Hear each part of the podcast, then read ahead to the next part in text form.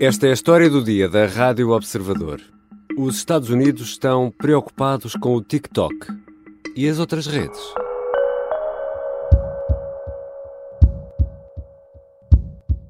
Mr. Chu, you are here because the American people need the truth about the, the threat TikTok poses to our national and personal security. Kathy McMorris Rogers está a explicar as preocupações norte-americanas em relação ao TikTok.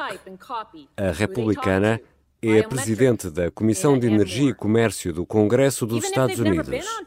À frente da congressista está sentado Xiao Zishao. O CEO do TikTok esteve a ser ouvido durante mais de cinco horas e a tentar convencer o Congresso norte-americano de que a rede social não representa um perigo. O TikTok está no centro das preocupações norte-americanas e europeias, não só por questões de privacidade dos dados, mas também devido à influência que esta rede pode ter junto dos mais jovens. Esta não é a única aplicação chinesa a fazer sucesso em todo o mundo, nem a única aplicação que consegue espreitar as nossas vidas. Não devemos estar também preocupados com as outras redes? Vou conversar com a jornalista do Observador, Inês Capucho, especialista em tecnologia. Eu sou o Ricardo Conceição e esta é a história do dia. Bem-vinda, Inês. Obrigada, Ricardo. Quantos países ou organizações já proibiram a utilização do TikTok em computadores ou telemóveis daqueles oficiais, aqueles que pertencem às empresas, às organizações? É difícil saber ao certo, a lista continua a aumentar dia para dia. Há um país que por acaso já proibiu mesmo totalmente o TikTok e não só nos dispositivos oficiais, hum. que é a Índia, em 2020, apesar de não ser muito falado por acaso. Nos telemóveis e computadores oficiais temos, portanto, prepara-te, uhum. Austrália, Canadá, Dinamarca, Reino Unido, Países Baixos, França, Estados Unidos, Nova Zelândia. E em termos de organizações, a NATO, Comissão Europeia e o Parlamento Europeu. E Portugal? Portugal ainda não tomou nenhuma posição, disse apenas para termos alguns cuidados com, com as redes sociais e os dados que lhes damos, mas hum. não tomou nenhuma posição oficial quanto ao TikTok. Mas na Índia é proibido o TikTok, é isso? Sim, totalmente proibido. Se estivéssemos na Índia, não podíamos estar a utilizar o TikTok. oh no! I'm devastated! Inês, qual é o grande receio em relação ao TikTok? Para os Estados Unidos, o grande receio é que o TikTok, que é de uma empresa chinesa chamada ByteDance, seja utilizado como uma ferramenta de espionagem ao serviço de Pequim, quase que ajuda a propagar conteúdos pró-China no uhum. Ocidente. Por acaso, os Estados Unidos são o país mais vocal sobre as suas preocupações, enquanto os restantes, ou até mesmo a NATO e a Comissão Europeia, falam só sobre preocupações, ameaças à segurança, à cibersegurança, privacidade, mas não dão grandes justificações. Depois há ainda outra componente, que é a proteção dos menores de 13 anos, que alegadamente não podem estar na, na uhum. aplicação mas existe algum receio quanto a essa regulação e que menores de 13 anos possam ser expostos a conteúdos que não são próprios e que exploram vulnerabilidades, como é o caso de distúrbios alimentares. Não é o grande foco dos Estados Unidos, mas cá em Portugal é o foco de dois processos que foram interpostos contra o TikTok. Ah, é? Sim, a organização sem fins lucrativos e os ómnibus uh, interpôs na semana passada dois processos contra o TikTok por preocupações com a privacidade dos menores. Falaste aí de, de uma empresa, a ByteDance. Que empresa é esta? Então, a ByteDance é a dona do TikTok. É uma empresa chinesa que detém plataformas tecnológicas. Há quem a chame da startup mais valiosa do mundo. Hum. O TikTok é o maior sucesso, mas não é a única aplicação que, que a ByteDance tem. Existe ainda a Lemonade, uhum. que é uma rede social, e o CapCut, que é uma plataforma de edição de vídeos. E essas aplicações já estão disponíveis nos Estados Unidos e na Europa, ou não? O TikTok, sim, acho que. E, por exemplo, sabemos. o CapCut? O CapCut também. Aliás, cá em Portugal, se formos à Play Store da Google, conseguimos rapidamente fazer download. O Lemonade é mais complicado. Um, basicamente está disponível nos Estados Unidos, mas na Europa ainda não.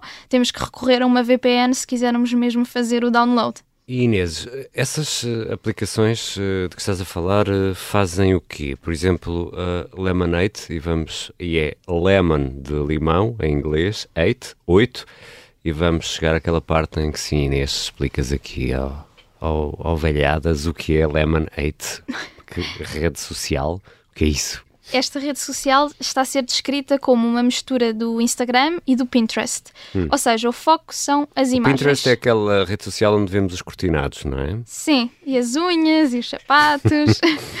o foco são mesmo as imagens. Aliás, tem dois feeds distintos. Um para aquele das pessoas que tu segues, vês conteúdos de pessoas que segues, e o outro para veres conteúdos que te são recomendados. Normalmente é sempre fotografias, e depois tem legendas. Só que as legendas não são como no Instagram, em que escrevemos uma frase e já está. São legendas mesmo muito grandes, que têm que ter no mínimo 100 palavras hum. e podem ter no máximo 300 palavras. E aparecem na imagem, na fotografia, é isso? Ou... Não, é como no Instagram, aparecem okay. em baixo. Só que temos que perder algum tempo a ler o que está, que está a ser escrito. Aliás, alguns criadores de conteúdo já disseram que não sabem se vale a pena fazer publicações nesta rede social, mesmo por isso, porque têm que dedicar muito tempo às legendas. E depois também para o consumidor, não sei se faz muito sentido. Eu não quero estar a ver uma fotografia de uns ténis e uma descrição gigante sobre aqueles ténis. Exato, nós queremos ver os bonecos, não é? Exato. Portanto, neste momento a Lemonade, eh, por acaso descarreguei-a e, portanto, posso dizer que há poucos criadores de conteúdos lá e as publicações não só não têm muitos gostos, como também não têm muitos comentários. Portanto, Mas ainda é está é uma, em fase inicial. É uma espécie de tentativa de substituto do Instagram? Há quem diga que é quase que um plano de reserva caso hum. o TikTok seja bloqueado nos Estados Unidos para que esses utilizadores migrem para hum. a Lemonade. Se será mesmo assim ou não, não é possível saber, até porque na Lemonade nem sequer há vídeos, que são o foco do TikTok, não é? O TikTok são vídeos. E na Lemonade não, não há. Depois, a CapCut já é diferente. É uma plataforma para editar vídeos. Podemos colocar sons, filtros, efeitos visuais. Podemos mudar a nossa cor de cabelo. Podemos uhum. pôr laser nos olhos. Eu já experimentei. Já? E utilizaste o template do Pedro Pascal ou não? Não, não, só aquele de mudar a cor de cabelo. Ah, não, acho bem. E o rosa não me fica mal.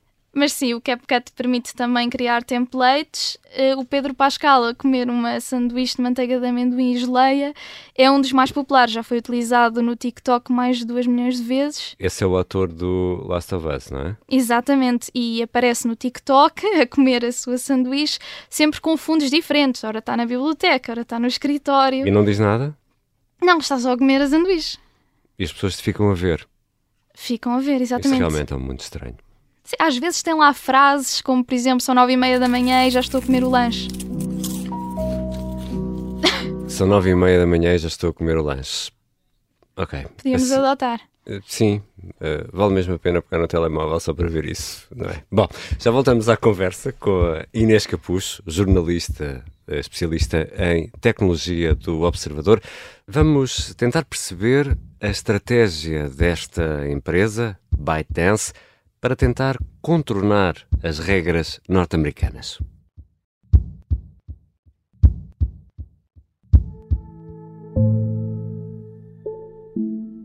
Esta terça-feira sai o último episódio do Sargento na Cela 7, uma série em podcast que nos conta uma história de amor, uma história de guerra e a história de uma operação secreta, a Mar Verde. No derradeiro episódio, vamos ficar a perceber como António Lobato conseguiu regressar à liberdade depois de sete anos e meio em cativeiro como prisioneiro de guerra. O Sargento na Cela 7 pode ser ouvido no site do Observador e nas habituais plataformas de podcast. Tem narração do ator Pepe Rapazote e a música original é do Noise Earth. Se ainda não ouviu, agora vai conseguir ouvir todos os episódios seguidos. Binge listening, como se diz em inglês.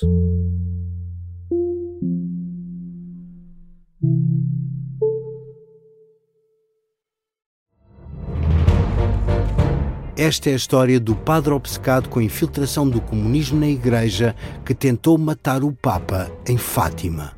Que raio de coincidência! No dia 13 de maio. E, a partir desse momento, o Papa Voitila nunca mais deixa de olhar para Fátima. Episódio 1 O Anticristo em Fátima. Matar o Papa é uma série para ouvir em seis episódios e faz parte dos Podcast Plus do Observador. Um novo episódio a cada terça-feira. Os assinantes do Observador têm acesso antecipado a todos os episódios desta série, já disponíveis em observador.pt. Os Podcast Plus do Observador têm o apoio da Kia.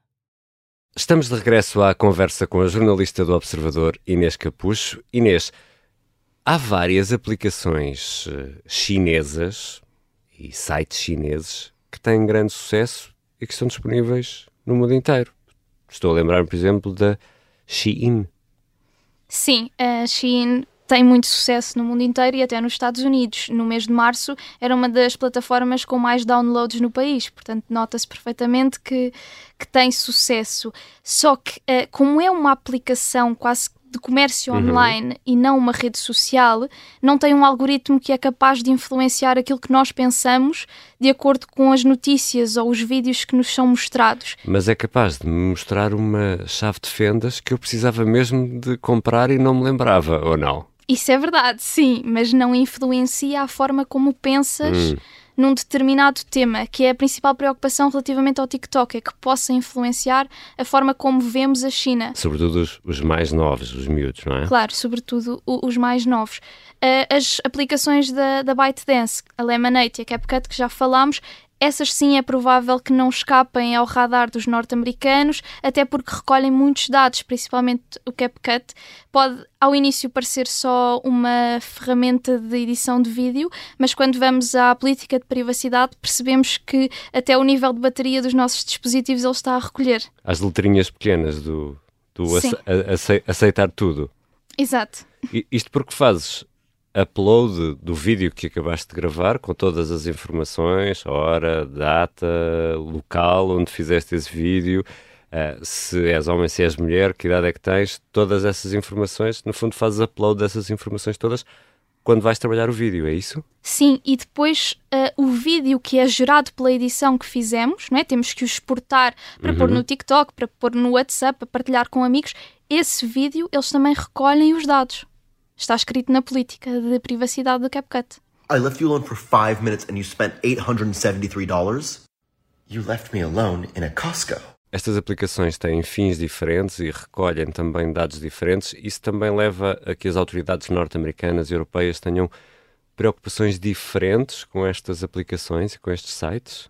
Exato, as autoridades norte-americanas são as que têm expressado mais preocupação. Aliás, o CEO do TikTok em março esteve 5 horas a responder às dúvidas dos congressistas. Our app is a place where people can be creative and curious.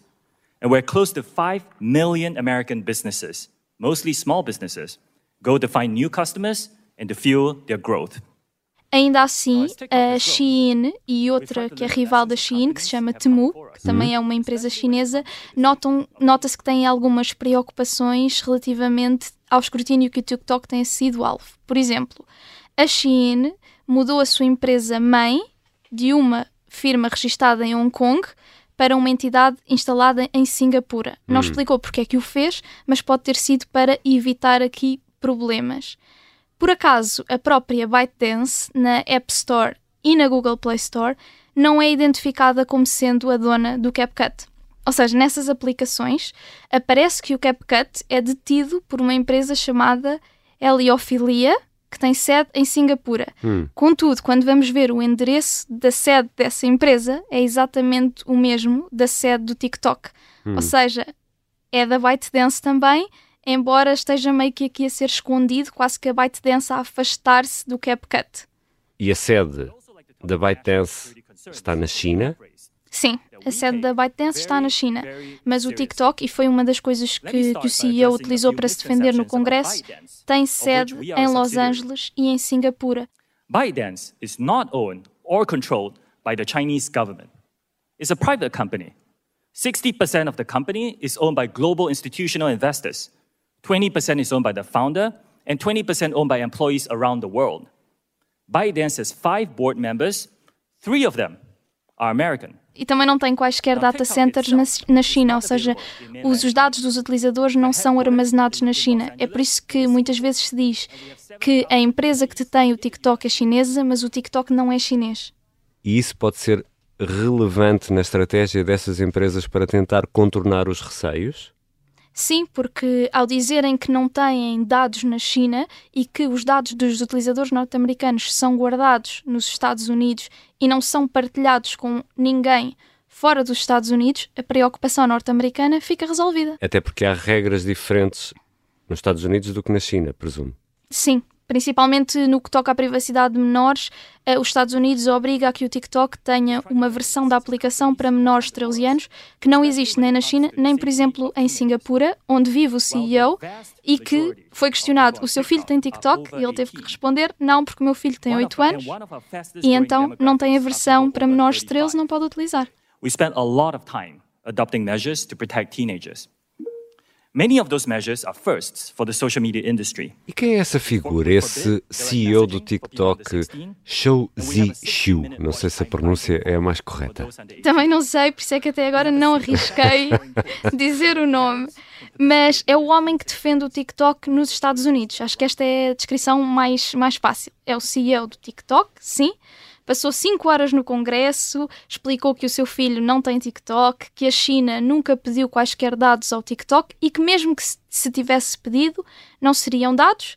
E era uma pessoa bastante discreta, até em termos de redes sociais ou entrevistas, até esse momento. No dia em que foi ao Congresso, 23 de março, tinha cerca de 30 mil seguidores no TikTok. Se hoje virmos, já tem mais de 3 milhões e meio. Hum. Portanto, está completamente viral. Uh, até existiam comentários a dizer, e vou falar novamente de Pedro Pascal, vamos dar ao CEO do TikTok um tratamento Pedro Pascal. Hi everyone, it's Show here. I'm the CEO of TikTok. I'm here in Washington DC today and uh, I have some news and updates to share with everyone here. Mas Inês Capucho, nós estamos aqui a falar de dados, de segurança de dados, de manipulação de informação, desse risco, porque esse risco existe e ao manipular a informação manipulamos a audiência, neste caso os mais jovens, o TikTok é assim tão diferente do Instagram ou do Facebook no que toca à segurança e à segurança dos dados?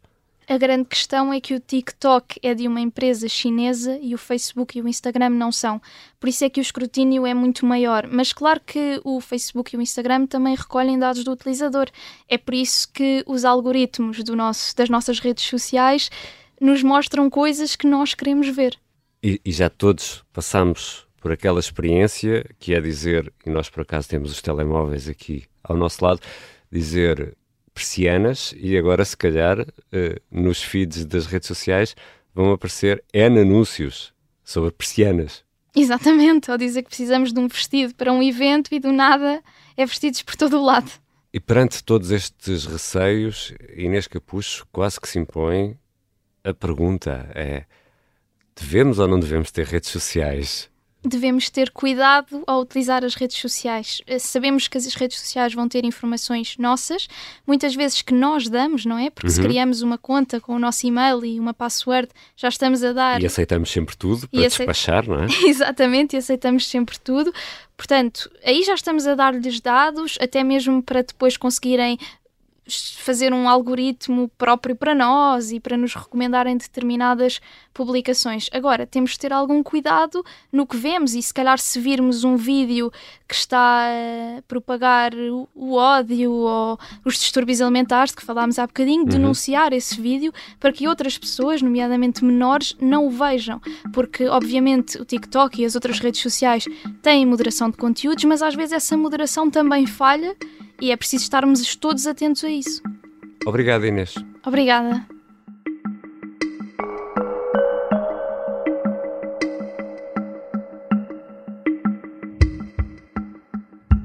Inês Capucho é jornalista do Observador e é especialista em tecnologia.